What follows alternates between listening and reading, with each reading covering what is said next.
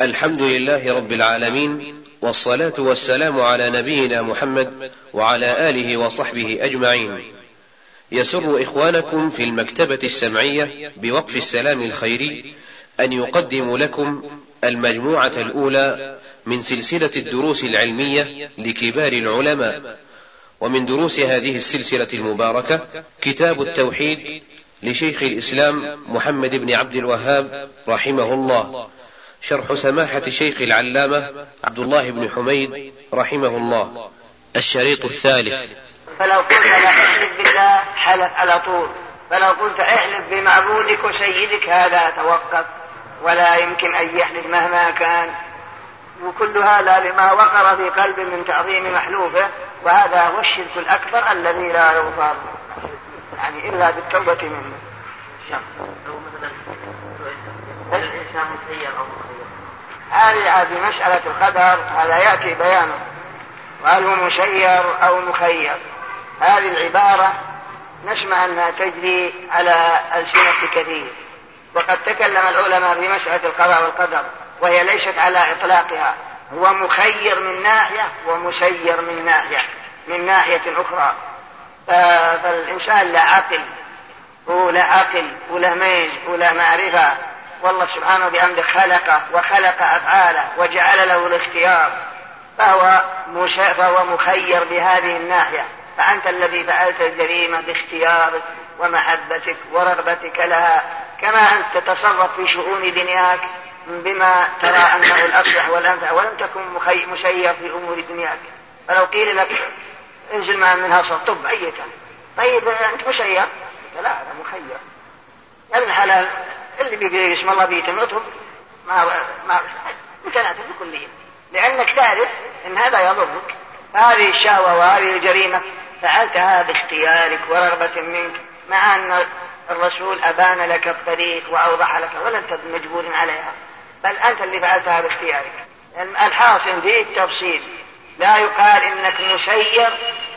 يعني ما لك أفعال وأنك مثل الشجرة التي تقلبها الرياح يمنة ويسرى وأن ما لك قدرة هذا خطأ ولا نقول إنك مخير وأن الله ليس له في أفعالك أي نصيب ولا قدرة له على أفعالك وأنت الذي خلقت أفعالك لا هذا في المقام في التفصيل يأتي بيانه إذا جاء محله نعم. هنا شيخنا يعني الإنسان مسير مخير. أمر بقطع يده واحتج السابق قال يعني أمير المؤمنين لما تقطع يدي؟ لأنك شرقت قال شارك شرق قضاء وقدر الله قدر عليك الله قدر عليك قال بعد قطع يدي قضاء ما قدر احتج بالقدر واحتج لكن كلام أما الآن فنترككم مع مجلس آخر من هذا الشرح باب الدعاء إلى شهادة أن لا إله إلا الله وقول الله تعالى قل هذه سبيلي أدعو إلى الله على بصيرة الآية رحمه الله تعالى باب الدعاء إلى شهادة أن لا إله إلا الله قال وقول الله تعالى قل هذه سبيلي أدعو إلى الله على بصيرة أنا ومن اتبعني وسبحان الله وما أنا من المشركين لما ذكر المصنف رحمه, رحمه الله التوحيد الذي من أجله خلقت الخليقة ومن أجله أرسلت الرسل ومن أجله أنزلت الكتب ومن أجله جذبت سيوف الجهاد ومن أجله حقت الحاقة ووقعت الواقعة ومن أجله نصبت الموازين ومن أجله قام سوق الجنة والنار ومن أجله صار الناس فريقين فريق في الجنة وفريق في السعير ذكر هذا فيما تقدم وهو إيجاد هذا العالم يعني إيجاد هذا الخلق لأجل عبادته وحده لا شريك له وهو مدلول شهادة أن لا إله إلا الله وأن محمدا رسول الله ذكر بعد هذا فضل التوحيد وما للموحدين من الأجر والثواب الجزيل في قول الذين آمنوا ولم يلبسوا إيمانهم بظلم أولئك لهم الأمن وهم مهتدون الذين آمنوا أي وحدوا الله وأخلصوا له في أعمالهم ولم يلبسوا يخلطوا إيمانهم توحيدهم بظلم بشرك أولئك لهم الأمن التام والاهتداء التام في الدنيا والآخرة ذكر بعد هذا تحقيق التوحيد ثم ذكر الخوف من ضد وهو الشرك بعد هذا كمل الإنسان بقي عليه أمر وهو أنه إذا عرف الأمر الذي خلقه الله لأجله وعرف فضل التوحيد وكذلك حينئذ حقق توحيدا وعرف ما ينافي هذا التوحيد وابتعد عنه في نفسه تمام الدم عليه بقي عليه أمر آخر وراء هذا كله وهو الدعوة إلى الله لا بد أن يدعو الناس إلى الله مثل ما أنه عرف التوحيد وعمل به وعرف ما ينافي التوحيد وابتعد عنه لا بد أن يدعو الناس إلى ذلك ذكر هذه الترجمة الباب الدعاء إلى شهادة أن لا إله إلا الله يعني بعدما عرف التوحيد بنفسه وعمل بالتوحيد وحقق توحيده وعرف فضله وعرف الخوف من ضده الذي هو الشرك وأن الشرك ينافي التوحيد وجب عليه هذا الأمر وهو الدعوة إلى الله ثم نعرف أن الدعوة إلى الله هي طريقة الرسل من أولهم إلى آخرهم لقد أرسلنا نوحا إلى قومه فقال يا قوم اعبدوا الله ما لكم من إله غيره وإلى عاد أخاهم هودا قال يا قوم اعبدوا الله ما لكم من إله غيره وإلى ثمود أخاهم صالحا قال يا قوم اعبدوا الله ما لكم من إله غيره وإبراهيم إذ قال لقومه اعبدوا الله واتقوه وإلى مدين أخاهم شعيبا قال يا قوم اعبدوا الله ما لكم من إله غيره وهذه دعوة الرسل من أولهم إلى آخرهم وكذلك هي دعوة نبينا صلى الله عليه وسلم كما في قوله تعالى وما أرسلنا من قبلك من رسول إلا نوحي إليه أنه لا إله إلا أنا فاعبدون فلا بد من الدعوة ثم نعرف أن الدعوة إذا تأملت القرآن تجد آيات الدعوة أكثر وأكثر وأكثر بكثير من آيات الصوم والحج اللذين هما ركنان من أركان الإسلام الخمسة فنجد الحج في نحو أربع آيات والصوم أيضا كذلك أما الدعوة لا خذ العفو وأمر, وأمر بالعرف وأعرض عن الجاهلين ادع إلى سبيل ربك بالحكمة والموعظة الحسنة هذه سبيلي أدعو إلى الله على بصيرة وتواصوا بالحق وتواصوا بالصبر بالصبر أنا وتواصوا أن يوصي بعضكم بعضا يأمر بعضكم بعضا بالحق يعني بمعنى يدعو إلى الحق ويصبر على ما, ما يصيبه من الأذى في هذا السبيل والآيات في هذا كثيرة جدا فآيات الصوم فآيات الدعوة أكثر من آيات الصوم وأكثر من آيات الحج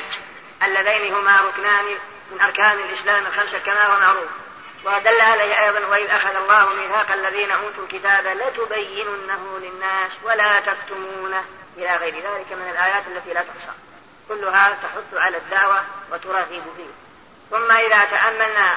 سيرة النبي صلى الله عليه وسلم ودعوته وكذلك دعوة الصحابة رضي الله عنهم تجدهم صبروا على ما أصيبوا في سبيل الدعوة فهذا النبي صلى الله عليه وسلم جعل يدعو الناس إلى عبادة الله وحده ويأمرهم بترك الأوثان ويأمرهم بإفراد العبادة لله حتى إن عقبة بن أبي معيط أخذه بتلابيبه وخانقه وبصق في وجه النبي صلى الله عليه وسلم كل هذا في سبيل الدعوة ولكن كما قال الله ولله العزة ولرسوله وللمؤمنين وهذا أبو بكر رضي الله عنه لما قام يدعو الناس في المسجد الحرام وكانت قريش على شدتها وشرتها وشرذتها وتمسكها بكفرها ضربوا آه، حتى غشي عليه وحتى لم يعرف أنفه من وجهه آه، حتى جاءت قبيلته بنو تيم فحملوه في ثوب لا يشكون أنه مات كل هذا في سبيل الدعوة فبهذا نعرف أن الدعوة أمر لازم على كل إنسان يدعو كل بحسبه عندما تجد مثلا هذا الذي ارتكب جريمة تنصح برفق وليم وتعمل الطرق التي ينبغي اتخاذها ثم لا ينبغي أن يتشرب اليأس إلى نفسك تقول الناس ذهبوا والناس ذهبوا لا ينبغي أن يتشرب اليأس إلى النفس بل عليه أن يدعو ويجد ويجتهد وإذا علم الله منه صدق النية فإن الله يثيبه ويعطيه الأجر الجزيل ويوفقه وكما في الحديث والله لأن يهدي الله رجلا واحدا خير لك من حمر النعم والحياة ما هي إلا أيام معدودة فينبغي أن الإنسان يقضيها بهذا الشديد أولا في نفسه وأنه يتمشك بدين الله وشرعه ثم يدعو الناس إليه على حسبه وعلى قدرته ولا يقول ما لي وللناس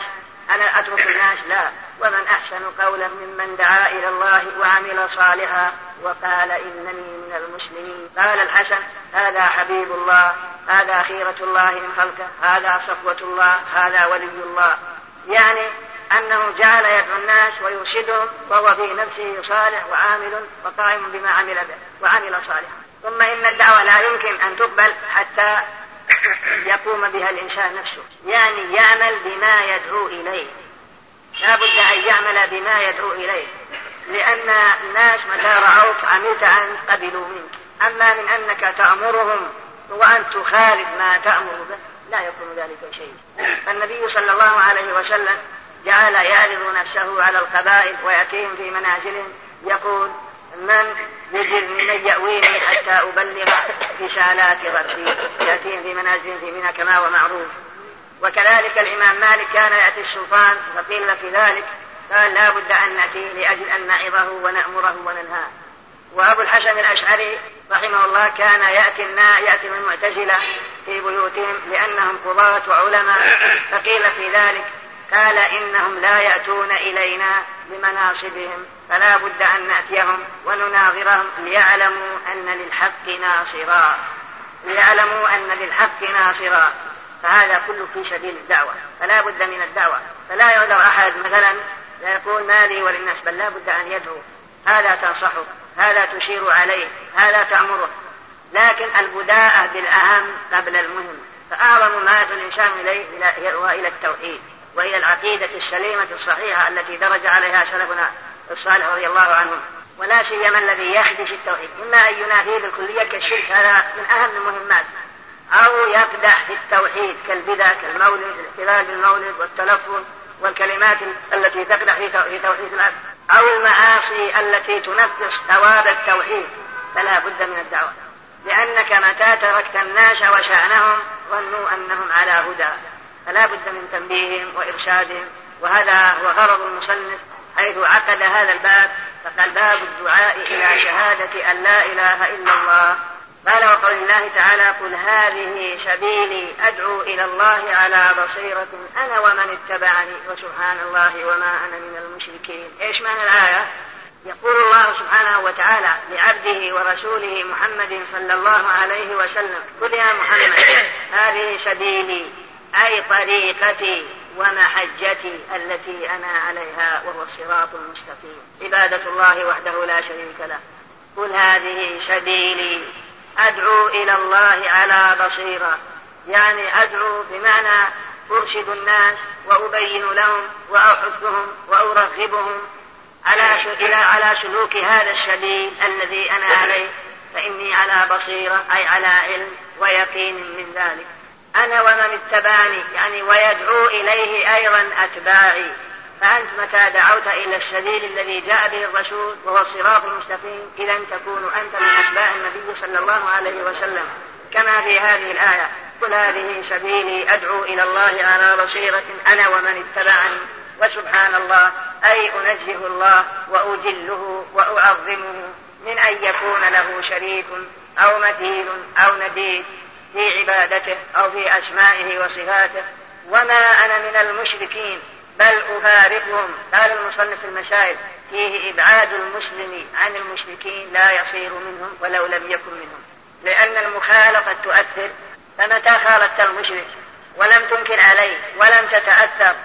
فيكون قلبك حينئذ لا يغير منكرا ولا يعرف معروفا حتى ولو كنت في نفسك أنت لا تشرك ولو كنت في نفسك صالح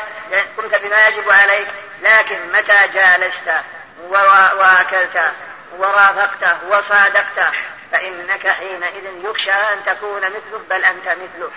لأنه يقول وما أنا من المشركين وإن لم تكن مثله يعني في العقيدة لكنك مجرم في هذا الصنيع فهذا إجرام وعليك إثم كبير فلا بد من مفارقته لأن مخالطته لا بد وأن تؤثر عليك بكل حال كيف والنبي صلى الله عليه وسلم يقول من تشبه بقوم فهو منهم أقل ما يفيده من تشبه بقوم فهو منهم أقل ما يفيد التحذير وإلا فظاهره يفيد الكفر من تشبه بكفار فهو منهم يعني هذا المعنى لكن أقل ما يفيده التحذير تكلم ابن تيمية على هذا الحديث كلاما بديعا حاصله أن معنى من تشبه بقوم فهو منهم يعني أنك متى تشبهت بمثلهم بأن تعلمت لغتهم مثلا أو أو شابهتهم في اللباس أو شابهتهم في شيء من الأنواع التي انفردوا بها فإنه ينجذب قلبك نحوهم ثم ضرب لهذا أمثلة كما لو كنت أنت في بلاد غريبة لم تكن من أهل هذه من في بلاد أوروبا أو في غيرها وعندما وأن تجيد اللغة الإنجليزية مثلا أو اللغة الفرنسية مثلا تجيدها فعندما تجد شخص يجيد اللغة الإنجليزية فإن قلبك ينجذب إليه لأجل جمعت بينكما اللغة وربطت بينكما بنوع من التشابه كما لو وجدت في البلاد الأخرى شخص مشا... لباسه مشابه للباسه كلهم يلبسون بنطلون إلا أنت تلبس هذا اللباس وأنت في بلاد رأيت شخص لابس مثل لباسك فإنك تميل إليه وتود أن تكلمه وتود أن تنظر من هذا لأجل جمع بينكما مجرد اللباس فلهذا قال ابن تيمية لا ينبغي مشابهتهم بكل ممكن أما بالنسبة لتعلم لغتهم فهذا تكلم العلماء به ومنعوه إلا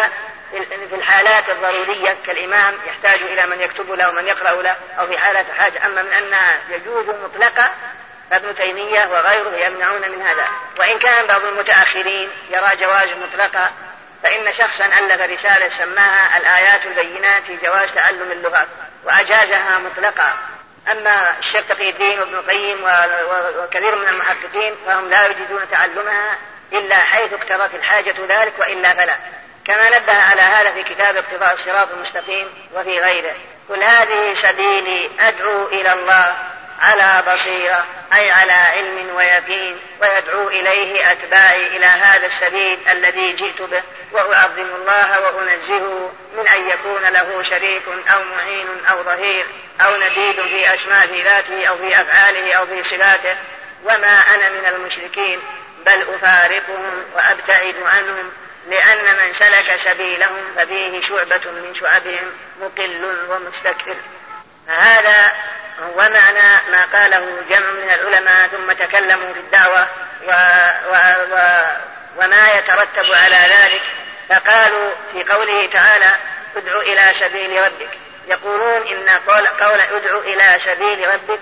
فالدعوة مستلزمة لمعرفة ذلك السبيل إذ لا يمكنك أن تدعو إلى هذا السبيل إلا وأنت عالم به عارف به هذا من ادع إلى سبيل ربك بالحكمة بالعلم والموعظة الحسنة أي بالرزق واللين وجادلهم أي أهل الكتاب أو غيرهم بالتي هي أحسن لأنه أدعى إلى القبول وكما قال الله في قصة موسى وهارون حين بعثهما إلى فرعون فقولا له قولا لينا لعله يتذكر أو يخشى لكن قد تقول مثلا هذه الآيات تدل على أن الداعية يدعو الناس برفق ولين وتؤدى ويجذبهم باللين لكن إذا لم يؤثر ذلك بل تمادى في طغيانه وتمادى في عصيانه ولا ينفع في ذلك اللين والذي قال الله فيه ادعو إلى سبيل ربك بالحكمة والموعظة الحسنة لم ينفع فيه ولم ينفع فيه أيضا مثل ما في قصة هارون وموسى فماذا فهل تسقط الدعوة حينئذ نقول لك لا بل الآية الأخرى بينت هذا السؤال قال الله تعالى لقد أرسلنا رسلنا بالبينات الذين من جملتهم الرسول محمد ومن جملتهم موسى وهارون وغيرهم لقد أرسلنا رسلنا بالبينات وأنزلنا معهم الكتاب والميزان ليقوم الناس بالقسط وأنزلنا الحديد فيه بأس شديد ومنافع للناس وليعلم الله من ينصره ورسله بالغيب إن الله قوي عزيز ولم يقل إن الله غفور رحيم لأن المقام مقام قوة فلا بد من أطره على الحق أطراء ولا بد من الضرب على يده إذا لم تنفع فيه الموعظة ولم تنفع فيه الدعوة لا بد من إجباره ومنعه, ومنعه من تعاطي هذا الإجرام هذا هو معنى الآية وهذا يكون عند السلطة والشريعة لم تأمرنا بالسمع والطاعة لولاة الأمور بقول اسمع وأطع لمن ولاه الله أمرك وإن ضرب ظهرك وأخذ مالك ليه؟ ابن ظهري وأخذ مالي وأسمع له وأطيع لماذا؟ لأن قضية فرض ضرب ضرب ظلم قد تكون أسهل فيما لو ترك الأمر بالمعروف والنهي عن المنكر فما أمرنا بالسمع والطاعة إلا من أجل قوته لهذه الآيات وأنزلنا الحديد فيه بأس شديد ومنافع للناس فلا بد من سلطة وكما في الآية الأخرى وقل رب أدخلني مدخل صدق وأخرجني مخرج صدق واجعل لي من لدنك سلطانا نصيرا بل لا بد من سلطان وكما قال حسان دعا المصطفى دهرا بمكة لم يجب وقد لان منه جانب وخطاب فلما دعا والسيف صلت بكفه له أسلموا واستسلموا وأنابوا فالأفراد والعلماء طلبة العلم عليهم البيان وعليهم الإرشاد وعليهم الإيضاح لولاة الأمور ولغير ولاة الأمور وكل عليه بحسبه فلو قام كل منا بما عليه أمرا ونهيا لا استقر الخير فينا وامتنع فشوج المنكر بيننا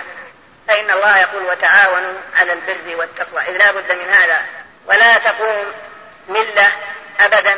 لا يمكن قيام ملة إلا بالدعوة إليها فنجد المذاهب البطالة كالقاديانية والماشونية والبهائية ما قامت وانتشرت مع أنها مذاهب باطلة فاسدة إلا بالدعوة إليها نوهوها وأدخلوها على العامة حتى انتشرت وكثرت ودخلت في كثير من الأقطار الأرضية وما انزل عرش ملة صحيحة ولا تداعت أركانها إلا وسببه عدم قيام أهلها بالدعوة وعدم تبصير الناس لها فهذا هو السبب ولهذا نقرأ في كتب المستشرقين وكتب المبشرين ما يقوله زويمر زويمر هذا رئيس إرساليات التبشير للنصارى كان في مصر وأنتم في البحرين وكان له أيضا دور في الدعوة إلى النصرانية ودور كبير في الحث على الإسلام والقضاء على المسلمين وكان أيضا يبعث الدعاة من النصارى في البلاد الإسلامية أخذ مدة وهو يبعثهم وينفق عليهم الأموال ويأخذها من حكوماته ثم جمعهم قال ماذا عملتم؟ قال شخص منهم أنا نصرت مسلم قال الآخر أنا نصرت اثنين قال الآخر أنا نصرت ثلاثة آه، دعا لهم وقال بارك فيكم المشيعية لم تقصروا ولكن لم تفطنوا للغرض الذي نريده ولم تنتبهوا للأمر الذي تريده البلاد المشيعية لا نريد أن المسلم يخرج من إسلامه هذا لا يمكن لا يمكن إلا إنسان لم يدرك أبويه ولم يكن له من يعلمه الإسلام أو إنسان مستهتر بدينه لا يهم إلا لقمة العيش فيتنصل لأجل ذلك لكن الذي نريده منكم أن تدخلوا الشكوك على المسلمين تدخل الشكوك على المسلمين حتى يكونوا حيارى في دينهم فبهذا تستعمرون البلاد المحمدية وبحيث إذا تعلم الولد من المسلمين بقي حيران شاذ إن تبوأ مركزا ما ففي سبيل شهواته وإن جمع مالا ففي سبيل شهواته فيصبح لا صلة له بخالقه ولا معرفة له بأمته فهذا الذي نريده منكم ثم قال في خطبة أخرى إن الإسلام كالشجرة يجب قطعها بأغصانها يعني ربوا أولاد المسلمين هم اللي يقطعون الإسلام شجرة الإسلام لا أنتم فهذا هو قولهم ويقول أحد البرنسيين يجب بذر الشكوك في قلوب نشء المسلمين ما داموا في مدارسهم إذا كانوا صغار لا بد أن ينشأوا على إيجاد شبه تعترض تعترض لهم دون دينهم ودون إسلامهم حتى يستهتروا بالإسلام ولا يعرفوا لهم دين بسبب هذه الشبه ويقول شخص آخر سمى ألف كتابا سماه الغارة على العالم الإسلامي وقول ينبغي المبشر النصراني عندما يأتي المسلمين ويريد أن يلقي كلمة فلينظر إن كان الذي عنده طلبة العلم يعني علماء المسلمين أو طلابه فيسلك في محاضرته مسلك التاريخ فقط فلا يتجاوز التاريخ فإذا لم يكن عنده إلا العامة ولم يكن عنده أحد من العلم فليحسن الإسلام ويذكر فضله ثم يوقع الشبه حتى يظهر أمامهم مظهر المنصف المحب فيقول مثلا ما أجل الإسلام هذا إذا كان عامة ما أجل الإسلام وما أحسنه إذ يقول المشقة تجلب التيسير هذه قاعدة ما أحسنها وما أجلها وما أعظمها ويقول أيضا عن النصراني ما أعظم الإسلام وما أجله حيث يقول الضرورات تبيح المحظورات وما أجل الإسلام وما أحسنه حيث يقول درء المفاسد مقدم على جلب المصالح ثم تخش على الجموع العامة بهذا تظهر أمام الناس مظهر المنصف ومظهر المحق لأنك لو هاجمت الإسلام قاموا عليك لكن لا بد من مقدمة كاذبة نقول إلا أن الإسلام أخطأ في كونه يتزوج المرأة باتفاق منه ومنها ورضاء منه ومنها ثم يطلقها بدون اختياره فكيف لا يكون مثل البيع البائع والمشتري دخلها على هذه السلعة فلا ينفسخ البيع إلا باتفاقهما الإجارة لا تنفسخ ينفسخ عقدها إلا باتفاقهما فكيف لا يكون النكاح فكيف يكون ينفسخ بجهة واحدة بدون رضا الآخر وأخطأ الإسلام في كونه يطلق امرأته بدون رضاها وأخطأ الإسلام في كونه فضل الذكر على الأنثى في الميراث إذ يقول للذكر مثل حظ الأنثيين الأنثى ضعيفة مسكينة وهم يمتون إلى الميت بصلة واحدة فما الذي فضل الذكر وجعل الشهمين والمرأة الشهم وهي أضعف وأقل وأحقر وهذا القوي النشيط الذي يكتسب يعطى شهمين فأدخلوا عليهم من هذه الناحية إذا لم يوجد أحد من أهل العلم إذا كان مجرد عامة فإذا وجد أحد من العلم فلتكن المحاضرة مقتصرة على التاريخ فقط هذا قوله فهم ما زالوا ولا يزالون يحطون على الإسلام من هذا القبيل أما المسلمون فهم نيام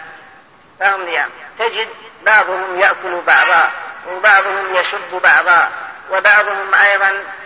لا يبالي بدينه ولا يبالي بعقيدته ولا يبالي بأي شيء وهذا من الامتحان والامتحان وهذا معناه قول المسلم باب الدعاء إلى شهادة أن لا إله إلا الله إما تدعو إلى التوحيد حقيقة فإذا كان الإنسان موحد فتدعوه أيضا إلى العلة التي هو فيها إما معصية ارتكبها أو بدعة أيضا فعلها فتنبهه وتدعوه وتحثه وإن غلب على ظنك أنه لا يقبل فلينبغي دعوته وينبغي تنبيهه وينبغي إرشاده إن كان من من طلبة أن تزيل شبهته أو تبحث عن شبهته وإن كان من العامة فترشده وتحثه وترغبه آه فلان كذا رغبته وأنا جيت بعد بعدك فقلت له وجدت الثالث والرابع لابد ان يتأثر إذا تكاتفنا جميعا لابد أن يتأثر وتؤثر تلك الدعوة فنكون بهذا من أتباع الرسل من أتباع النبي صلى الله عليه وسلم حيث يقول يقول الله قل هذه سبيلي أدعو إلى الله على بصيرة أي على علم ويقين أنا ومن اتبعني ويدعو إليه أتباعي فأتباعه هم الذين يدعون إلى هذا الشريك الذي أناره النبي صلى الله عليه وسلم وأوضحه لأمته وبينه وما أنا من المشركين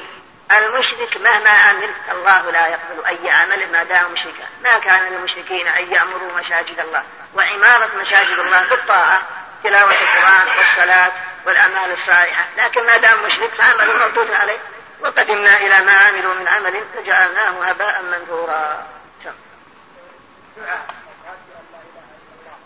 أو فيه هل هو عام لجميع الناس أو أن الناس يدعون إلى الإسلام إجمالا ويكفي الإسلام بفضل خلاف لا ينفع الإسلام إذا لم يحقق شهادة لا إله إلا الله المسلمون اليوم المنتسبون إلى الإسلام كل يقول أنا مسلم ويكتفي بإسلامه بمجرد تابعيته إيش جنسية مثلا كذا الديانة مسلم ولا يعرف الله طرفة عين هذا هذا مسلم أكل أكل أحوال ما يعرف الصلاة أو يعبد القبور أو يستبيح الخمر أو يستبيح الزنا هذا ما هو مسلم هذا ما هو مسلم الإسلام مو مجرد الانتساب إليه الإسلام الحقيقي والعمل بمقتضى شهادة أن لا إله إلا الله وأن محمدا رسول الله معرفة معناها والعمل بمقتضاها ما لا من الإسلام إذا كان الإنسان إذا كان في حاجة محتاج إليها فيجوز تعلم اللغة للحاجة أما غير الحاجة فلا ينبغي لكل حال لكن الآن دخل على المسلمين علوم ما كانوا يعرفونها هذا أشياء فضلة وأشياء لا قيمة لها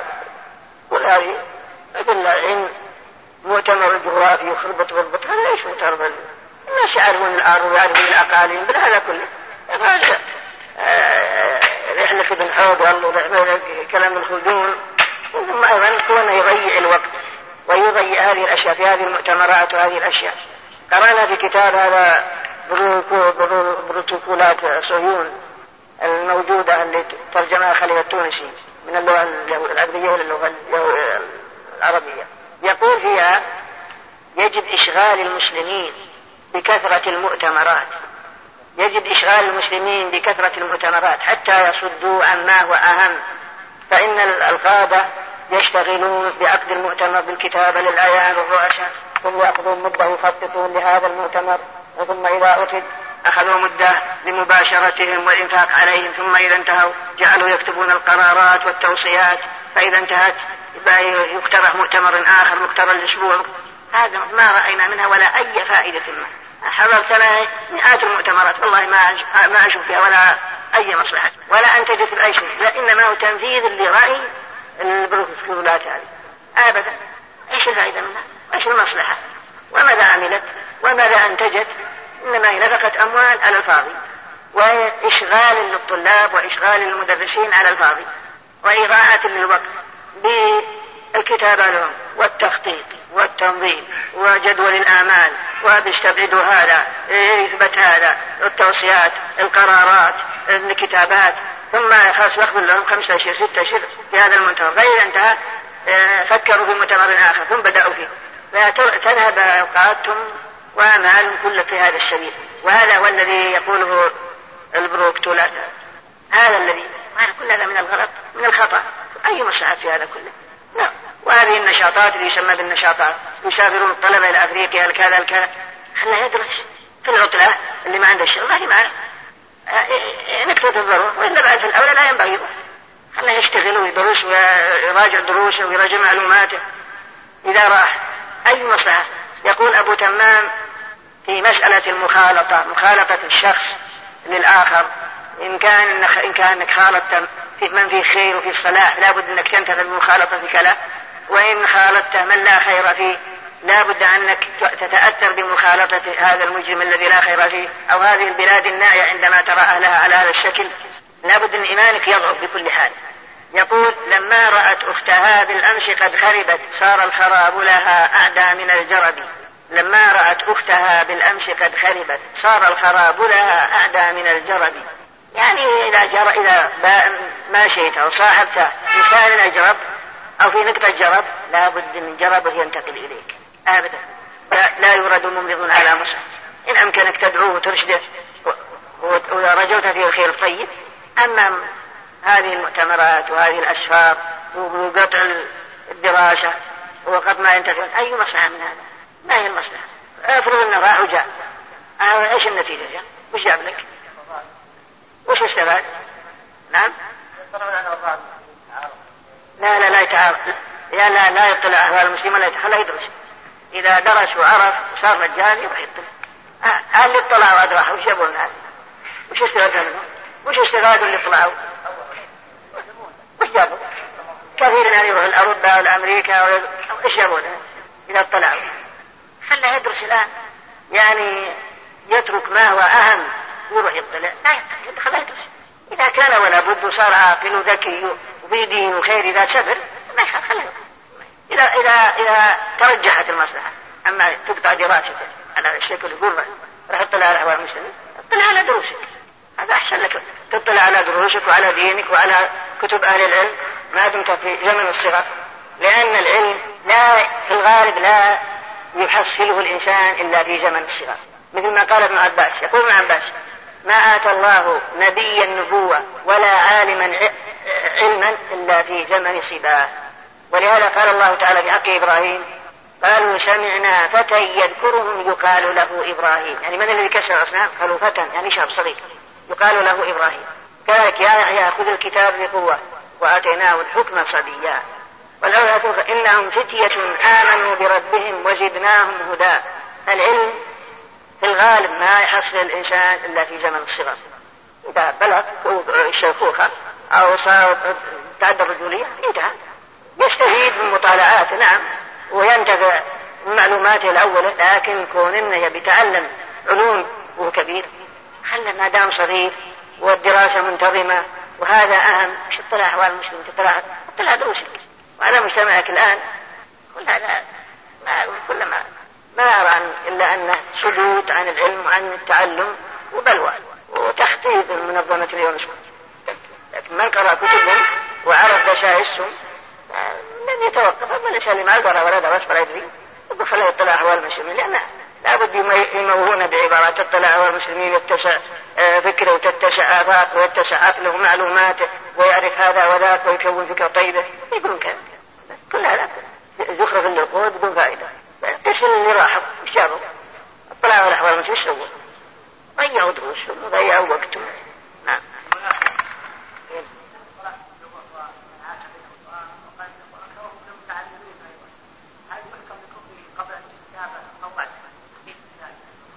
وإذا كان عالما بالحكم الاستتابة ما بنا فيه ولا بد من يستتاب والكلام لا بد يستتاب لا بد أن الإمام يستتيبه لكن إذا أصاب هل يكفر مع اعترافه بوجوبها يعني لا يجحد الوجوب أما إذا جحد الوجوب فهذا كافر باتفاق المسلمين حتى ولو صلى لو صار دائما في الروضة إذا قال الصلاة مو بواجبة ولكن أنا بصلي ونذره هذا كافر حلال الدم والمال باتفاق المسلمين لأنه كذب القرآن ومن كذب القرآن فقد كذب الله لكن الآخر قال لا أنا أرى الصلاة واجب ركن من أركان الإسلام لكن أنا تعبان وكسلان و... والله يتوب علي ولا أنا أنا أعترف أنها ركن وأن لا بد منها وأن يتركها يكفر لكن الله يتوب علي وأنا مخطئ ومذنب هل نكفر هذا عند جمهور العلماء لابد يجبر لابد يجبر و... ولا يكفر لكنهم يقولون إذا امتنع يقتل يقتل حدا أما مذهب الإمام أحمد يقول لا يقتل كله لابد منه ما دام سواء جحد الوجوب هذا إجماعا أو تركها ترك الصلاة تكاسلا وتهاونا يدعى إليها فإن أصر فإنه يقتل كفرا هذا هو الذي كتب المتأخرين من الحنف لو نبط الحديث على انه يقتل كفر لكن مش فائدة الخلاف هم عاد أجمعوا على أنه يقتل يعني إذا تركها تهاونا وكسلا مع اعتقاد وجوبها والآخر جاحدا للوجوب الذي جاحدا للوجوب هذا يقتل وهو كافر إجماعا والثاني الذي هو مقر بالوجوب ولكن كسل فهذا يقتل بعد استتابته ولكن يقتل حدا إذا ما فائدة خلاف أما من قال إنه يقتل كفرا فهذا لا يغشل ولا يكفن ولا يصلى عليه ولا مع المسلمين في مقابرهم هذا المذهب ومذهب الحديث حتى ولو كان تركها تهاون بل يسحب بكراء ويرمى في أي جفرة و... ويوارى يدفن بدركته ولا غيره ما هذا إذا كان تركها إيه، ولو تكاسلا ولا يرث يعني اقارب المسلمون وتبين من زوجته أما القائلون بأنه يقتل حد لا يقولون مثل حد الزنا وحد الخمر وقتل النفس هذا على غير الاكثر أما المذهب فهم يقتلون يقتل ولو كان معترفا بالوجوب وهذا القول قوي أشار رجح ابن القيم ذكر ابن القيم أدلته في كتاب الصلاة وهو مذهب أهل الحديث نعم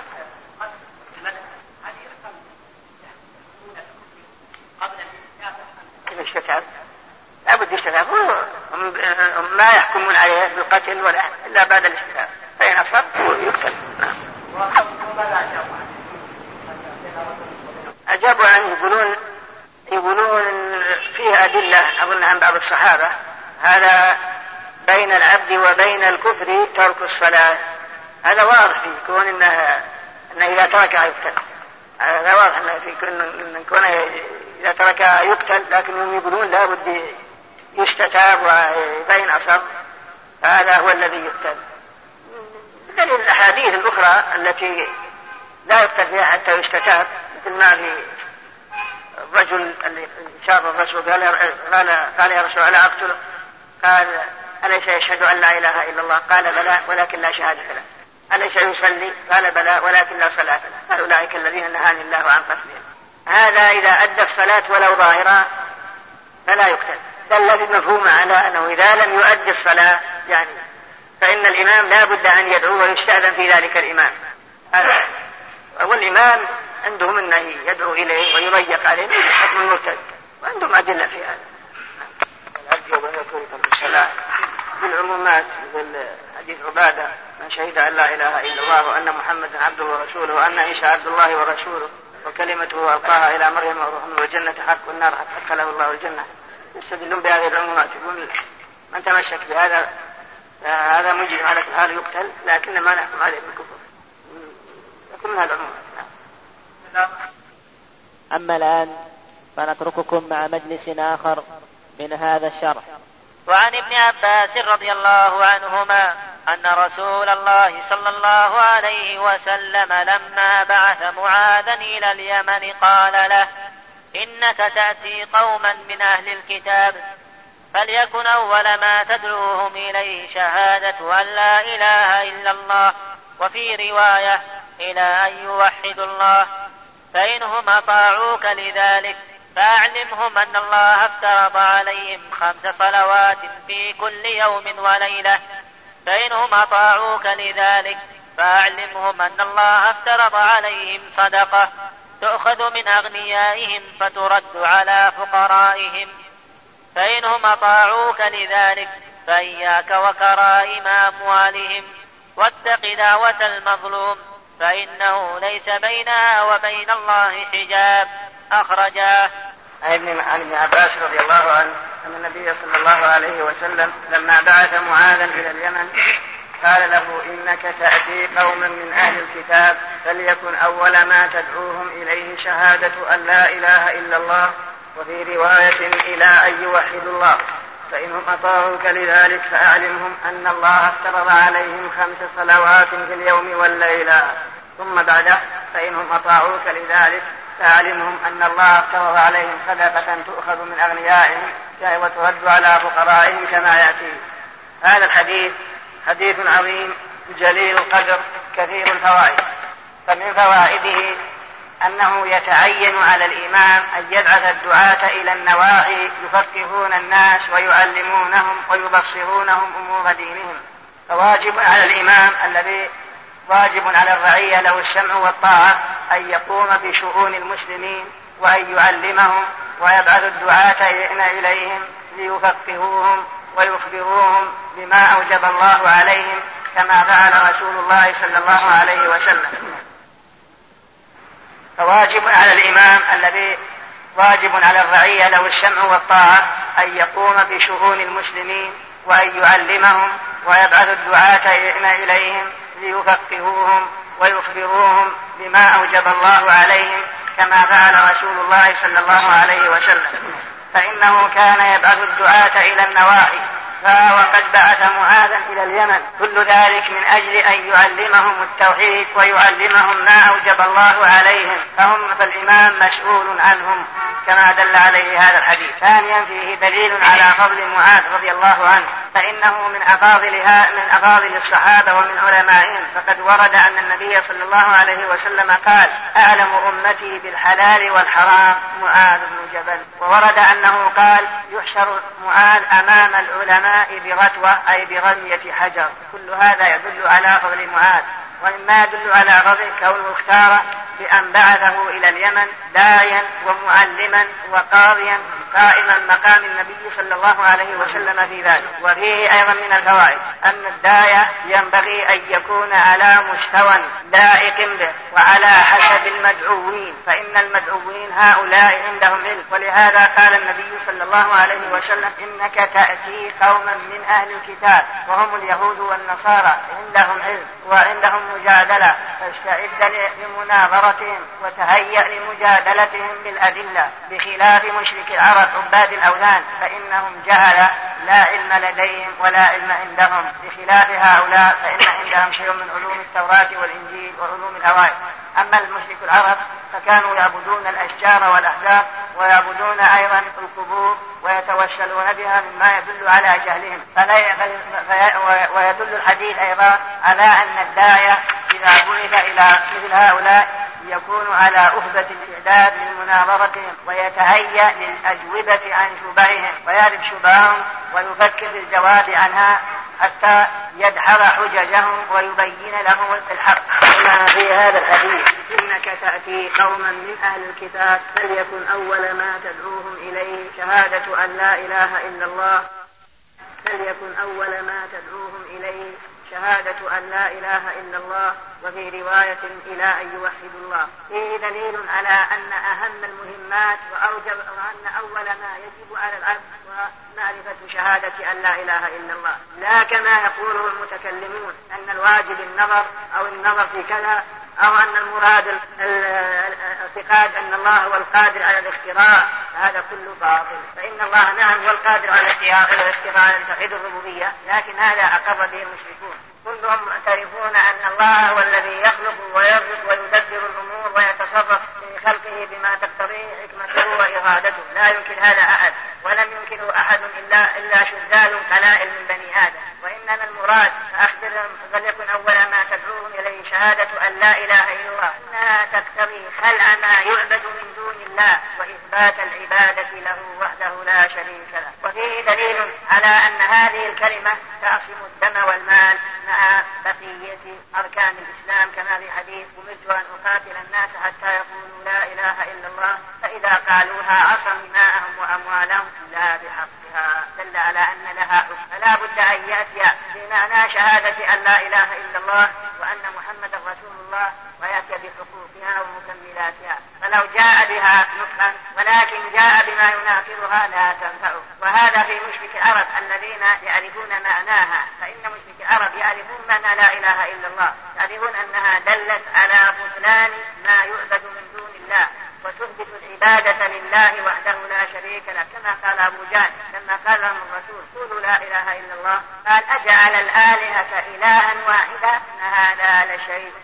وهم يعبدون الأشجار ويتقربون إليها كالعزى في وادي نخلة في مكة لكن فهموا من هذه الكلمة أنها تثبت العبادة لله وأما هناك توسلات ولا هناك وشائط بين الله بين بين الخلق والخالق ما هناك من هذه الكلمة وشهادة أن لا إله إلا الله تبطل أي واثقة ما خلقه فيما بين العبد وبين ربه وأنك تتصل بالله بدون واثقة فهموا هذا وأن الواثقة يكون معبودا من دون الله قالوا أجعل الآلهة إلها واحدا كما قالوا أيضا بل في قوله تعالى والذين اتخذوا من دونه أولياء ما نعبدهم إلا ليقربونا إلى الله وإلا هم معترفون أن الخلق والرزق والنفع والضبط سبحانه وتعالى لكن شهادة أن لا إله إلا الله تقتضي إثبات العبادة وهذا لا يدخل الضارع والذي تكفي العبد الإسلام إلا إذا كان تكفيره ليس بسبب هذا بل بأمر آخر هذا لا تنفع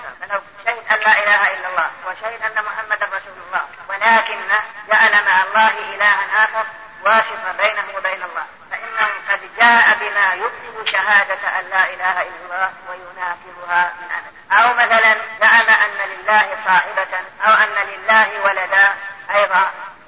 هذا لا يكفي بإسلام وتوبته مجرد أن يثبت شهادة أن لا إله إلا الله بل لا بد أن يتبرأ من هذا الشيء الذي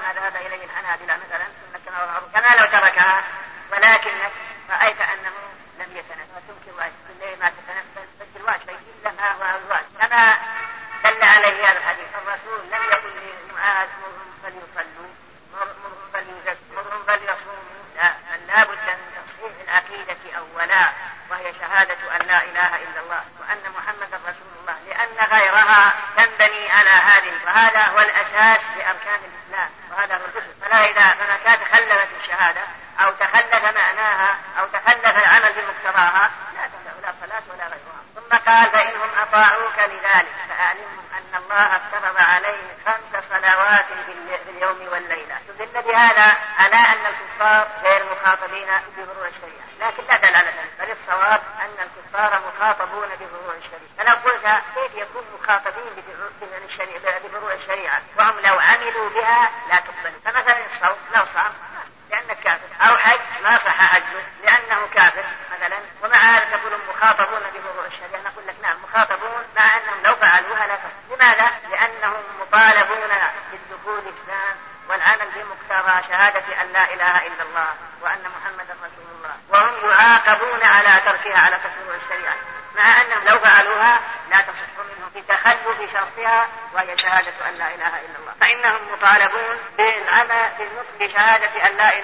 الله والعمل بمعناها ومعرفة معناها والعمل بمقتضاها وفيه دليل على أن الواجب هو خمس صلوات في اليوم والليل وأن الوتر ليس بواجب لكن معلوم أن الوتر سنة مؤكدة قال الإمام أحمد إن المداوم على ترك الوتر إنه رجل سوء لا ينبغي أن تقبل شهادة واستدل واستدل بعمومات منها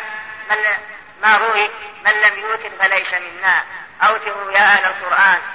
بذلك من الأحاديث الكثيرة والصلاة نزلها الرسول صلى الله عليه وسلم في هذا الحديث عقب الركن الأول الأعظم الذي هو الشهادتين ما يدل على أن الصلاة هي أعظم أركان الإسلام بعد الشهادتين وسميت الصلاة صلاة لأنها صلة بين العبد وبين ربه أما ترى أنك إذا كنت تصلي ورفعت يديك عند تكبيرة الإحرام قائلا الله أكبر فردع اليدين إشارة إلى كشف الحجاب بينك وبين ربك وتعظم عظمة من كنت بين يديه وتهيأت لخدمته فلا قولك إياك نعبد هذا الخطاب كأنك وقفت بين يديه بعد حمدك له وثنائك عليه وتمجيدك له في قولك الحمد لله رب العالمين الرحمن الرحيم مالك يوم الدين قال العلماء هذا في حسن الأدب أن من كان له حاجة عند شخص مثلا ينبغي أن تقدم بين يدي سؤال حاجتك شيئا من الثناء على هذا الشخص بذكر محاسنه ثم تتقدم وتسأل حاجتك الله علمنا أن نحمده أولا ونثني عليه ونمجده ثم نتقدم ونسأله حاجتنا اهدنا الصراط المستقيم وللصلاة من المزايا والخصائص ما ليس لغيرها من بقية شرائع الإسلام لا زكاة ولا صوم ولا حج ما هي هذه المزايا التي جعلتها عقب شهادة أن لا إله إلا الله وأن محمد رسول الله وأنها هي الركن الثاني بل, بل أعظم أركان الإسلام بعد الشهادة ما هي هذه المزايا لا مزايا كثيرة منها أن الله أوجبها علينا في اليوم والليلة خمس مرات بخلاف الزكاة فإنها في السنة مرة ثم هي لا تجب إلا على الأغنياء وبخلاف الصوم فإنه في السنة مرة ثم أيضا يعذر عنها الفقير والمريض يعذر المريض والمسافر وبخلاف الحج فإنه لا يجب في العمر إلا مرة أما الصلاة لا في اليوم والليلة خمس مرات مما يدل على عظمها ثانيا أن الصلاة تؤدى جماعة يؤديها المسلمون منتظمين صفوفا خلف إمامهم فلا يوجد شيء من شعائر الإسلام تؤدى على هذه الكيفية بل كل يؤدي عبادته منفردا لا ترتبط بعبادة الآخر فحجك أنت منفرد وصومك منفرد وزكاتك منفردة لا صلة لها بزكاة الآخر ولا بصوم الآخر ولا بحج الآخر بخلاف الصلاة فإن فإنك فإن المسلمين يجتمعون في مكان واحد صفا هذا بجانب هذا هذا منكبه محاد لهذا يؤدونها منتظمين صفوفا خلف الإمام فهذا يدل على عظمها وعظم شأنها وأن لها وأن لها من المزايا ما ليس لغيرها من بقية شرائع الإسلام ومنها أن الرسول أمرنا أن نعلمها صبياننا إذا بلغوا من السن سبع سنين فقال مروا أبناءكم بالصلاة لسبع ولم يقل صوموا أبناءكم لسبع ولم يقل حجوا بأبنائكم لسبع بل قال مروا أبناءكم بالصلاة لسبع واضربوهم عليها لعشر وفرقوا بينهم في المضاجع مع أن صلاة ابن سبع سنين لا تجب عليه باتفاق المسلمين فلو ترك الصلاة ابن سبع سنين أو ابن ثمان سنين أو ابن سبع سنين لا حرج عليه ولا إثم على ولي لأنه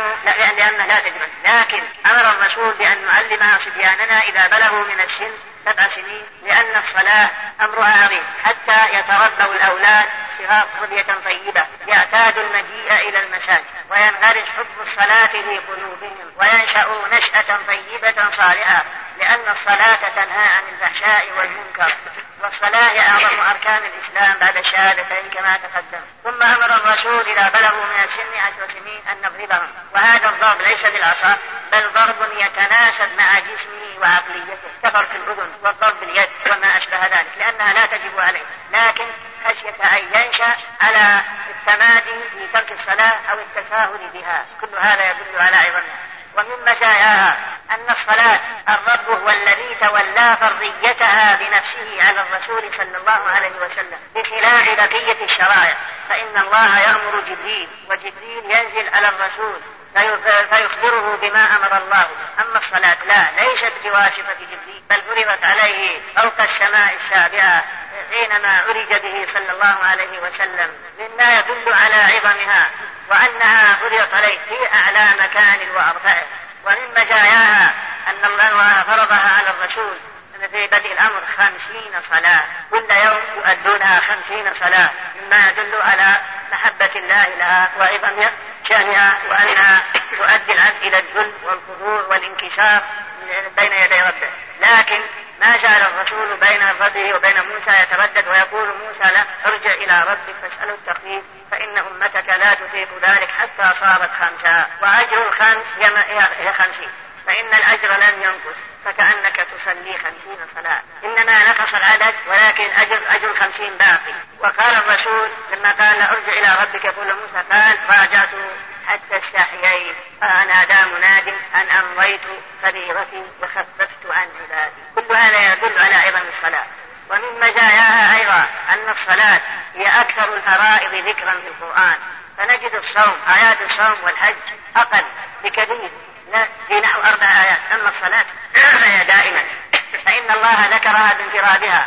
قال تعالى أقم الصلاة طرفي النهار وزلفا من الليل أقم الصلاة لدلوك الشمس إلى غسق الليل وقرنها تارة مع الزكاة قال وأقم أقم وأقم الصلاة وآتوا الزكاة وقرنها مع النسك قال قل إن صلاتي ونسكي ومحياي ومماتي لله رب العالمين لا شريك له وتارة مع الصبر واستعينوا بالصبر والصلاة وتارة ذكرها بعدما تقدمها من مجمل الطاعات التي الصلاة داخلة في عمومها مثل قوله تعالى إنني أنا الله لا إله إلا أنا فاعبدني لفظة اعبدني فتح بها الصلاة ثم قال بعدها وأقم الصلاة لذكري فذكر خصوص بعد تعميم يدل على عظمها وكما في الآية الأخرى وأوحينا إليه فعل الخيرات وإقام الصلاة ففعل الخيرات داخل في إقام الصلاة لكن ذكرها بخصوصها من باب ذكر الخاص بعد العام ما يدل على عظمها وقال منيبين إليه واتقوه فإن الصلاة داخلة في التقوى لأن التقوى امتثال أوامره واجتناب نواهيه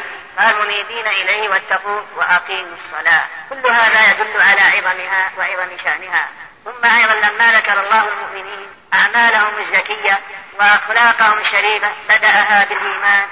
بالصلاة بدأها بالصلاة وختمها بالصلاة قال قد أفلح المؤمنون الذين هم في صلاتهم خاشعون إلى أن قال بعد هذا كله والذين هم على صلواتهم يحافظون ومما جاء أن الصلاة هي عمود الإسلام فحظك من الإسلام على قدر حظك من الصلاة فلا يستقيم بيت بدون عمود فالخيمة لا يمكن أن تقوم بدون عمود فإذا سقط العمود سقطت الخيمة فشبه النبي صلى الله عليه وسلم كما في حديث معاذ الإسلام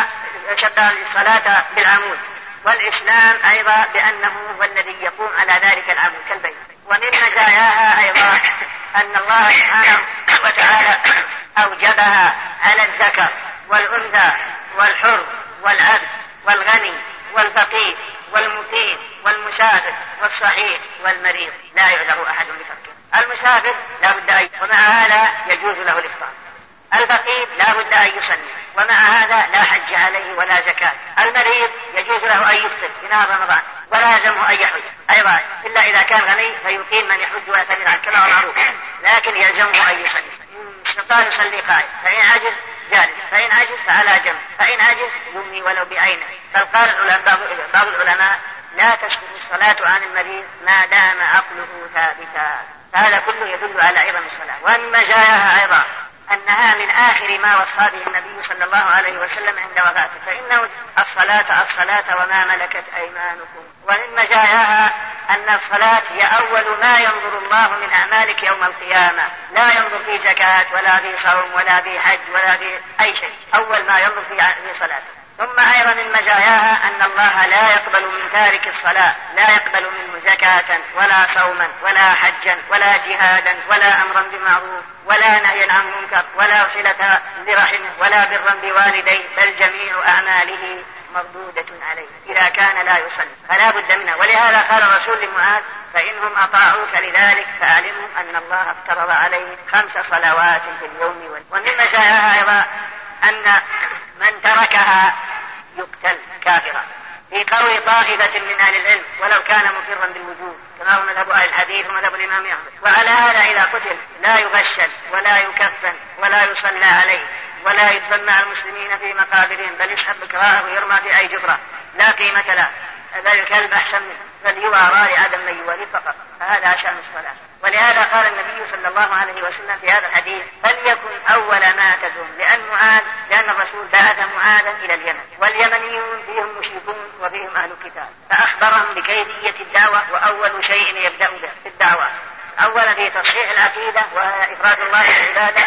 ثم إذا أطاعوا يخبرهم بهذه الصلاة العظيمة التي هذا شأنها كل هذا يدل على عظم الصلاة فإذا أطاعوا وقبلوا وانقادوا للصلاة إذا يترقى بهم إلى الزكاة كما سيأتي فإنهم أطاعوك لذلك فأعلموا أن الله افترض عليهم صدقة تؤخذ من أغنيائهم فترد على فقرائهم وما يترتب على هذه الجملة في الحديث الزكاة وقوله تؤخذ من أغنيائهم وترد على فقرائهم وفيها من وما فيها من الفقه وكذلك إلى آخره هذا يأتي فيما بعد إن شاء الله. بسم نعم. الله الرحمن الرحيم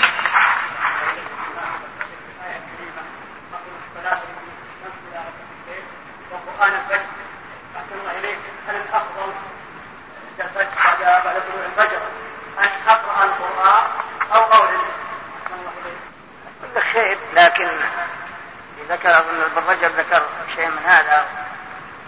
ينبغي الاستغفار والتسبيح والتهليل عند طلوع عند بعد طلوع الفجر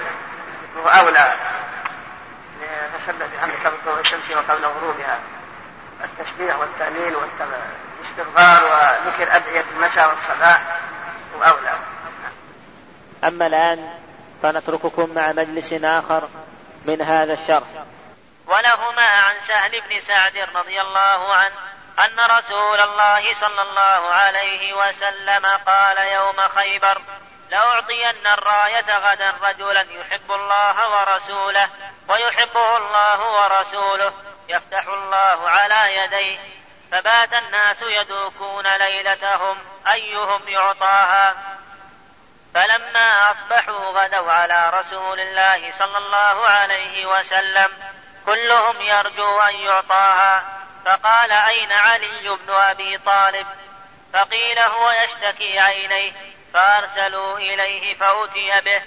فبصق في عينيه ودعا له فبرا كأن لم يكن به وجع فأعطاه الراية فقال انفذ على رسلك حتى تنزل بساحتهم ثم ادعوهم إلى الإسلام وأخبرهم بما يجب عليهم من حق الله تعالى فيه فوالله لأن يهدي الله بك رجلا واحدا خير لك من حمر النعم يذوقون أن يخوضون ابن الساعدي رضي الله عنه أن رسول الله صلى الله عليه وسلم قال يوم خيبر لأعطين الراية غدا رجلا يحب الله ورسوله ويحبه الله ورسوله يفتح الله على يديه فبات الناس تلك الليلة يخوضون أي يبحثون وينظرون وكل منهم يتمنى أن الراية تدفع إليه لا لأجل الإمارة والرئاسة بل لأجل هذا الوصف العظيم الذي من دفعت من دفعت إليه تلك الراية علامة على أنه يحب الله ورسوله ويحبه الله ورسوله ولأجل هذا فلما أصبحوا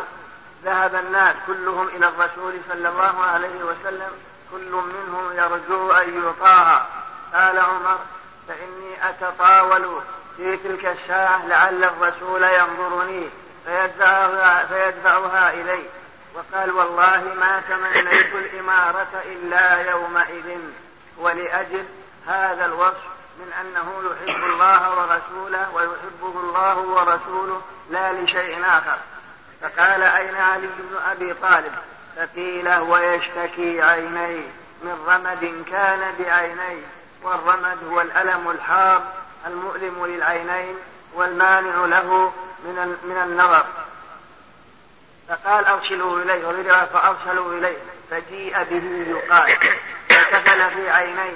بصق في عينيه أي تفل في عينيه فأبرأ الله بريقه الشريف هذا الوجع الحار فأبصر من سنع من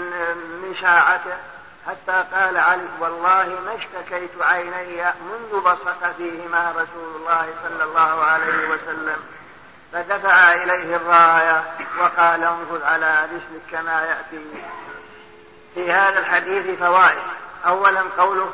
لأعطين الراية غدا رجلا اللام هنا موطئة للقشر ومعنى موطئة للقسم يعني ممهدة للقسم كأنه قال والله لأعطين الراية غدا رجلا يحب الله إلى أن قال يفتح الله على يديه اللامنا هي موطئة مثل قول لقد, لقد نصركم الله في مواطن كثيرة إلى غير ذلك لأعطين الراية الراية هي ما ينصب للقوم عند كرهم وفرهم عندما يقاتلون العدو يحملوها رجل من شجعانهم وأبطالهم حتى تكون علما للجيش يأتون إليها ويعرفون أن هذا جيشهم وهذا وهذا عسكر المسلمين حتى لا يغيب عنهم أو يختلطوا مع جيش العدو من غير ما يشعرون لوقين الراية غدا الرجل يوم خيبر ويوم خيبر هو قتال النبي صلى الله عليه وسلم لليهود وكانوا مقيمين في خيبر وقصتهم وقصة الفتح معروفة في كتب الشعر والتواريخ كما هو معلوم لأعطين الراية غدا وغدا هي الصبيحة صبيحة اليوم الذي يلي تلك الليلة لأعطين الراية غدا رجلا يحب الله ورسوله ويحبه الله ورسوله في هذه الجملة فوائد في قوله يحب الله ورسوله ويحبه الله ورسوله في هذا واحد أولا فيه إثبات الصفات لله تعالى خلافا للأشاعرة الذين يؤولون المحبة بمعنى الإنعام أو الإثابة أو ما أشبه ذلك فالله سبحانه وتعالى أثبت أنه يحب قال تعالى إن الله يحب المحسنين ويحب المقسطين ويحب المتقين وفي هذا الحديث يحب يحبه الله ورسوله إلى غير ذلك وهذه المحبة وغيرها من الصفات يثبتها أهل السنة والجماعة لله تعالى إثباتا بلا تمثيل وتنزيها بلا تعطيل على حد قوله ليس كمثله شيء وهو السميع البصير ففي قوله ليس كمثله شيء ليس كمثله شيء هذا نفي مجمل وقوله هو السميع البصير إثبات مفصل وقد قال المحققون الله فإن الله سبحانه وتعالى بعث محمدا بل بعث الرسل بنفي مجمل وإثبات مفصل يعني في باب الأسماء والصفات إذا جاء على طريق النفي فهو مجمل وإذا جاء على طريق الإثبات فهو على سبيل التفصيل ومعنى هذا ليس كمثله شيء هذا مجمل نفى أن يكون لله شبيها في أسمائه وصفاته أو شبيها في ذاته وأفعاله وهذه الآية مثل قوله تعالى فلا تجعلوا لله أندادا وأنتم تعلمون فلا تضربوا لله الأمثال وفي وكقوله لم يلد ولم يولد ولم يكن له هذا نفي مجمل ولم يكن له كفوا أحد ومثل قوله هل تعلم له سميا كل هذا نفي مجمل أما طريقة الإثبات فهي جاءت على طريق التفصيل من أن الله سميع بصير غفور رحيم يغضب ويرضى ويحب ويسمع ويتكلم وينادي إلى غير ذلك فهذا معنى من أن الله بعث رسله بإثبات مفصل ونفي مجمل فقوله ليس كمثله شيء هذا نفي مجمل وقوله هو السميع البصير إثبات مفصل الله فطريق الأسماء إثبات الصفات لله كلها جاءت على طريق التفصيل وفيه دليل على أن الله يحب سبحانه وتعالى ومحبته ليست كمحبة المخلوقين فالأشاعرة وغيرهم يقولون إذا أثبتتم أن الله يحب من لازم إثبات أنه يحب يكون له جسم ويكون أيضا مشابها لخلقه المحبة إذا أطلقت تنفرد إلى ميل المحب قلبيا ميل المحب قلبيا إلى المحبوب فيكون حينئذ قد شابه الله بخلقه قد شبه الله بخلقه فتقول لهم أنت لا يلزمني هذا فأنا أثبت لله أنه يحب كما أثبته لنفسه ولا يلزم من هذا أن محبته كمحبة المخلوقين أبدا قال لك لا بل يلزم من هذا قل طيب فهل أنت أيها الأشعري أو المعتزلي هل تثبت أن لله ذاتا؟ يقول لك نعم ضروري لأن إذا لم يثبت ذات يكون عدم قل طيب هل تثبت أن لله ذاتا؟ قال نعم قل له هل ذاته تشبه ذوات المخلوقين؟ يقول لك لا أبدا يقول لا أبرأ إلى الله كما يقولون لا تشبه ذاته المخلوقين ذوات المخلوقين قل قل أنا مثلك أنا أثبت لله صفة لا تشبه صفات المخلوقين ليه تثبت ذات أن الأولاد لا تشبه ذوات المخلوقين وتنفي عنهم الصفات فإن الصفات فرع عن الذات يحتذى عنه وهو يقاس عليه فينقطع حينئذ هذا من باب الجدل ثانيا في هذه الجملة ما يدل على فضل علي فإن علي رضي الله عنه من أفاضل الصحابة ومن علمائهم وأدلائهم وقد ذهبت النواصب إلى تكفير علي وهم أهل الشام أصحاب أتباع معاوية بدعوا وضللوا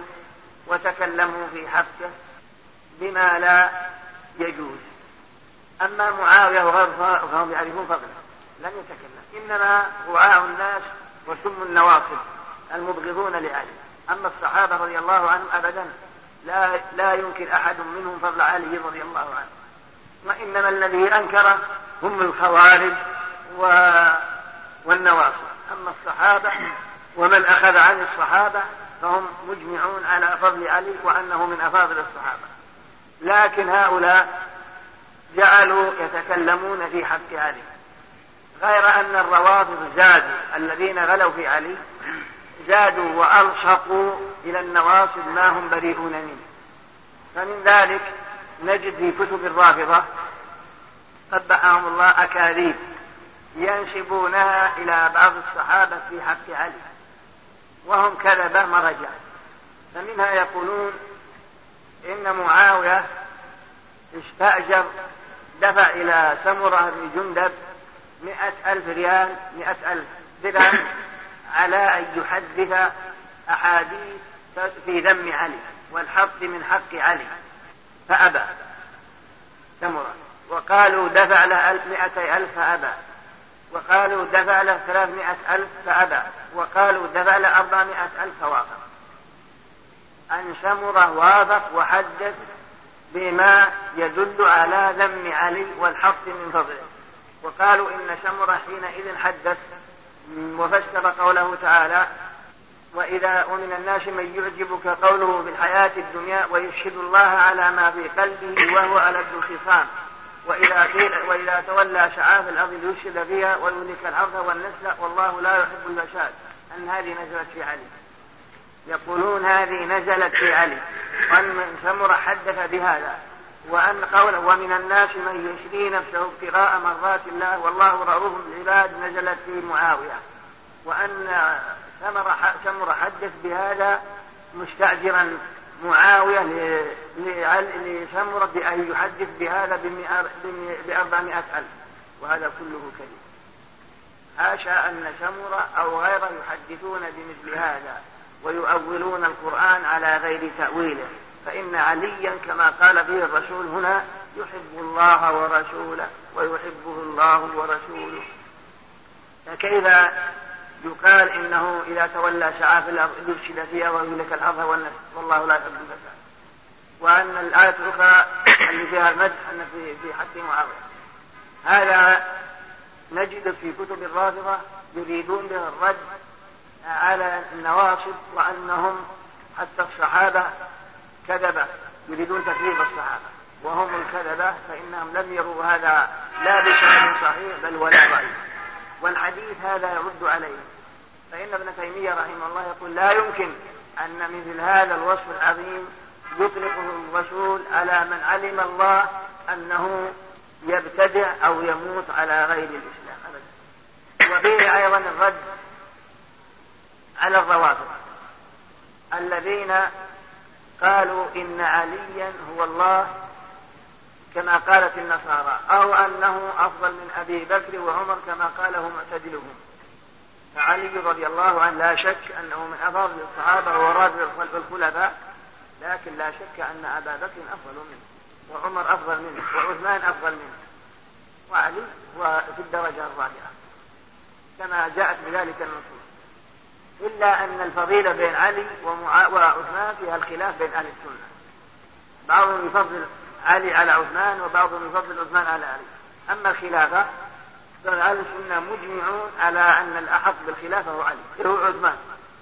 الخلافة على الأحق بها عثمان ومن زعم أن عليا أولى بالخلافة فقد طعن بالصحابة وقال ابن تيمية وهو أضل من حمار أهله بل من زعم هذا فقد أجرى بالمهاجرين والأنصار الذين قدموا عثمان رضي الله عنه لكن أما أما الخلاف في الفضل فهم مختلفون وإن كان الصواب أن عثمان هو أفضل لكن لا يلزم من هذا تكفير علي أو الحق من قدر علي رضي الله عنه وأرضاه فالخوارج والروافض في طرفي نقيض بين طرفي نقيض هؤلاء غلوا في علي وتجاوزوا علي وهؤلاء فرطوا وظلموا عليا وبدعوه وظللوه والطائفتان مخطئتان ضلتا عن الصراط المستقيم والقول الحق هو أن ما قاله أهل السنة والجماعة في حق علي وفضله رضي الله عنه وأن من أكابر الصحابة ومن علمائهم ومن أفاضلهم وقد شهد له رسول الله صلى الله عليه وسلم بالجنة وهو حي فهو من العشرة المشهود لهم بالجنة لكن جاء في حديث رواه الإمام أحمد وهو أن النبي صلى الله عليه وسلم قال حين دخل عليه علي قال يهلك فيك رجلان رجل مفرط في حبك ورجل مفرط في بغضك ويقول لنا بعض علماء مكة أن الشريف عون كان من عادته يقيم وليمة لعلماء الحجاج ويدعو إليها علماء مكة فعلا أقام وليمة كبرى ودعا إليها علماء الحجاج وعلماء مكة وحضروا عنده بعد المغرب مجيبين دعوته لتناول طعام العشاء عنده وكان من جملة الحاضرين رئيس علماء الشيعة على يمينه ورئيس علماء الإباضية الخوارج على يساره فدخل عليه رجل من الحنابلة يقال له صالح بن عبد الله الدومي وكان محرم جاء من المدينة فسلم على الشريف وكان الشريف يحب أن يربط بين العلماء آه، يبحثون وحتى تظهر ما عندهم فقال لا الشريف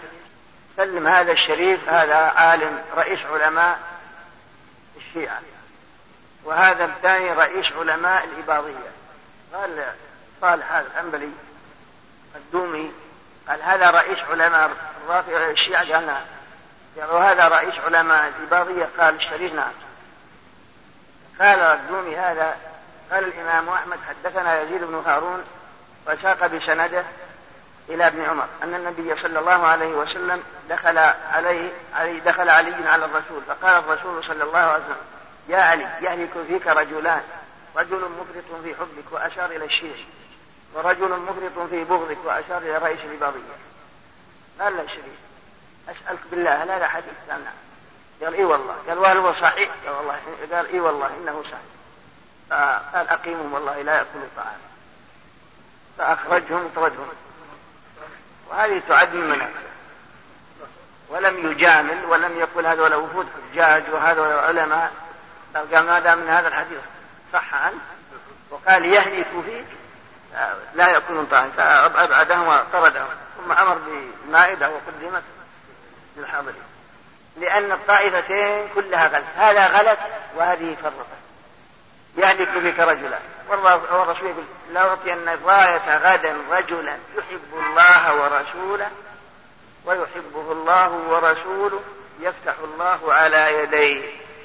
فبات الناس يدوكون ليلتهم أيهم يعطاها أن يخوضون ويتباعدون من تدفع إليه مثل ما تقدم في حديث ابن عباس حين أخبرهم بأن سبعين ألف يدخلون الجنة بغير حساب ولا عذاب وأن وجوههم تضيء كضوء القمر ليلة البدر ثم نهض فدخل منزله جعلوا يبحثون لعلهم لعلهم لعلهم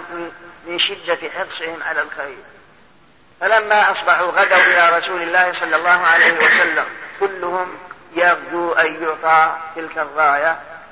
لحصول هذا الوصف العظيم فقال أين علي بن أبي طالب ثقيلة ويشتكي عينيه فدعا فأرسل إليه فجر فبصق في عينيه فأبرأ الله بذيقه الشريف هذا الوجع العظيم وبرئ من شاع وبرأ من شاعته وقال علي والله ما اشتكيت عيني منذ بصق فيهما رسول الله صلى الله عليه وسلم ففي هذا معجزة للنبي صلى الله عليه وسلم حيث أبرأ الله بريقه الشريف هذا الوجع الشديد فهل هؤلاء المخترعون للراديو والتلفزيون وهذه الآلات الغريبة هل يمكنه أن واحدا منهم يأتي ويبصق في عيني وجه العينين ويبرأ وأما الآلات الموجودة فليست غريبة أصبح كل يتمكن أن يعرفها أما معجزات الرسول أبدا يعني لو قال لنا قائل أين هذه المخترعات كما يقوله بعض أين هذه المخترعات من معجزات النبي صلى الله عليه وسلم فإن هذه المخترعات الشخص يتكلم مثلا في بلاد بعيدة ويسمع صوته أو نفسه بل يتوزع في ملايين الملايين ومع هذا لا يؤثر هذا على هذا أين هذا نقول له هذه آلة وصنعة كل من تعلمها عرفها وأمر هذا شيء فأي شخص يتعلمها يعرف لكن معجزات الرسول هيها تعال تعلمها فإنها لا تدرك التعليم أبدا من هو الذي إذا أمر يده على الأبرع على الأقرع ينبت شعره ومن هو الذي إذا تفل في البئر جاشت ماء ومن هو الذي إذا بصق في عيني الأرمد برع حالا من شاعته وما اشتكى عليه ومن هو الذي إذا قدم له قليل الطعام فدر عليه الخلق الكثير ومن هو الذي إذا قدم له قليلا من الماء وضع يده فيه صار الماء ينبع من بين أصابعه حتى يتوضأ من أكثر من نحو 1400 هذا لا يمكن أن تجدوا مثل هذا أبدا بل هذه معجزة أما هذه الصناعات بسيطة وأي شخص يتعلمها عنها فليس خرابا أما معجزات الأنبياء نعم، لا, يمكن أن يصلوا أبدا وأعظم هذا القرآن لو كان الناس يفهمونه ويعرفون بلاغته وفصاحته ويعرفون معانيه وبه أيضا الدلالة على نبوته صلى الله عليه وسلم حيث أخبر بالشيء قبل وقوعه فإنه قال يفتح الله على يديه وحالا فتح, فتح الله عليه كما أخبر به النبي صلى الله عليه وسلم وما أخبر به من العلوم ما أخبر به النبي صلى الله عليه وسلم من العلوم المغيبة كلها دلالة على نبوته فإنما أخبر به على نحو ثلاثة أمور أشياء أخبر بها في وقته وحصلت في وقته وأشياء أخبر بالمغيبات ولكنها حصلت فيما بعد مثل قوله يخرج في آخر الزمان نار تضيء لها أعناق الإبل ببصرة خرجت في سنة 1654 في المدينة وأخذت شهر حتى أضاءت لها أعناق الإبل ببصرة بالشعر هذا أخبر ومثل ما قول صلى الله عليه وسلم لا تقوم الساعة حتى يلعن آخر هذه الأمة أولها وهذا وقع فإن الروافض الآن يلعنون أبا بكر ويلعنون عمر ويلعنون عثمان ويلعنون عائشة ويلعنون أبا هريرة ويلعنون عددا من الصحابة رضي الله عنهم هذا أخبر به قبل وقوعه وهنا هذا مثال ولا هناك أشياء كثيرة ومنها أشياء أخبر بها وإن كانت أحاديث ضعيفة عند المحدثين لكن الواقع يشهد لها خرجت في وقتنا هذا بمجموع طرقها ويؤيدها الواقع فإنه ورد أنه قال لا تقوم الساعة حتى تتقارب الأسواق وحتى تباع فاكهة الشام بالمدينة يقول بعض العلماء الحديث مشكل كيف تباع فاكهة الشام بالمدينة والمسافة بينهما شهر والمدينة والفاكهة لا تنضج إلا في زمن الصيف في شدة الحر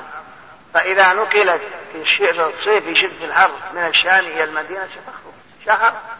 وفي زمن الحر في الوقت الذي تنضج فيه الثمار لكن الله أعلم بمعنى هذا الآن وقت كما أخبر به النبي صلى الله عليه وسلم بل أبعد ومنها أيضا قوله كما في صحيح مسلم لا تقوم الساعة حتى لا تركب القلوب يعني حتى لا تركب الإبل يقول شراع الحديث فيه دليل على كثرة الإبل في آخر الزمان بحيث استغنى بالقليل منها عن الكثير يقولون الجبل اللي في اخر الزمان كثيره جدا كثير الاشجار والناس ما يحتاجون القليل منها وهذا ما لا تركب الابل لن يعلموا بما اودع الله او ما في الغيب طيات الغيب فالان من يركب الابل هذا من علامات النبوه ما يركب طائرات وسيارات ما بل يركب الله يصبح غريب هذا من لا تقوم ساعه حتى لا تركب القلص هذا كله دليل على نبوته وعلامة على نبوته صلى الله عليه وسلم من قوله يفتح الله على يديه فبات الناس يدركون ليلتهم أيهم يطاها غاطها علي وفي تلك صبيحة ذلك اليوم فتح الله عليه فقال أين علي بن أبي طالب فقيل ويشتكي عينيه فأرسلوا إليه فأتي به يقال فدفع إليه الراية وفي هذا مسألة أخرى وهو الإيمان بالقدر لحصول الراية لمن لم يشعلها فعليه ما تلوثه لأنه ما, ما عنده قدرة والذي يلوذونها ويتطلبونها ما حصلت ما حصلت يقول عمر تطاولت يومئذ لعل الرسول يراني فيدفعها إلي والناس جاءوا مبادرين حينما أصبحوا كلهم يرجو أن يعطاها قد ابتلي بعينيه من شدة المرض ولم يحضر ومع هذا برئ أبرأه الله وعافاه ودفعت عظاه ولم يمنع الذي حصل له قال المصنف وفيه الإيمان بالقدر لحصولها أي الراية لمن لم يشعلها من سعى لكن هذا لا ينافي تعاطي الأسباب فإن الأسباب لا بد من تعاطيها الأسباب جاءت بها الشريعة في القرآن وغير القرآن القرآن قال الله تعالى هو الذي جعل لكم الأرض ذلولا فامشوا في مناكبها وكلوا من رزقه فلم يأمر الله بالأكل من الرزق إلا بعد أن أمر بتعاطي الأشباب وهو المشي في طرقها والشعي وطلب الرزق والآيات في هذا كثيرة والأحاديث كثيرة ويقول ابن القيم في الأسباب يقول أن الاعتماد على الأشباب شرك وترك الأسباب قدح في الشريعة لابد من تعاطي الأسباب وما قدر الله لابد من وقوعه فدفعها إليه وقال انفذ على رسلك ثم انزل بساحتهم وادعهم إلى الإسلام كما يأتي بيان وختاما تقبلوا تحيات إخوانكم في وقف السلام الخيري رقم الهاتف هو اثنان صفر تسعة صفر اثنان صفر تسعة رقم الناسوخ هو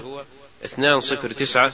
اثنان صفر تسعة اثنان والسلام عليكم ورحمة الله وبركاته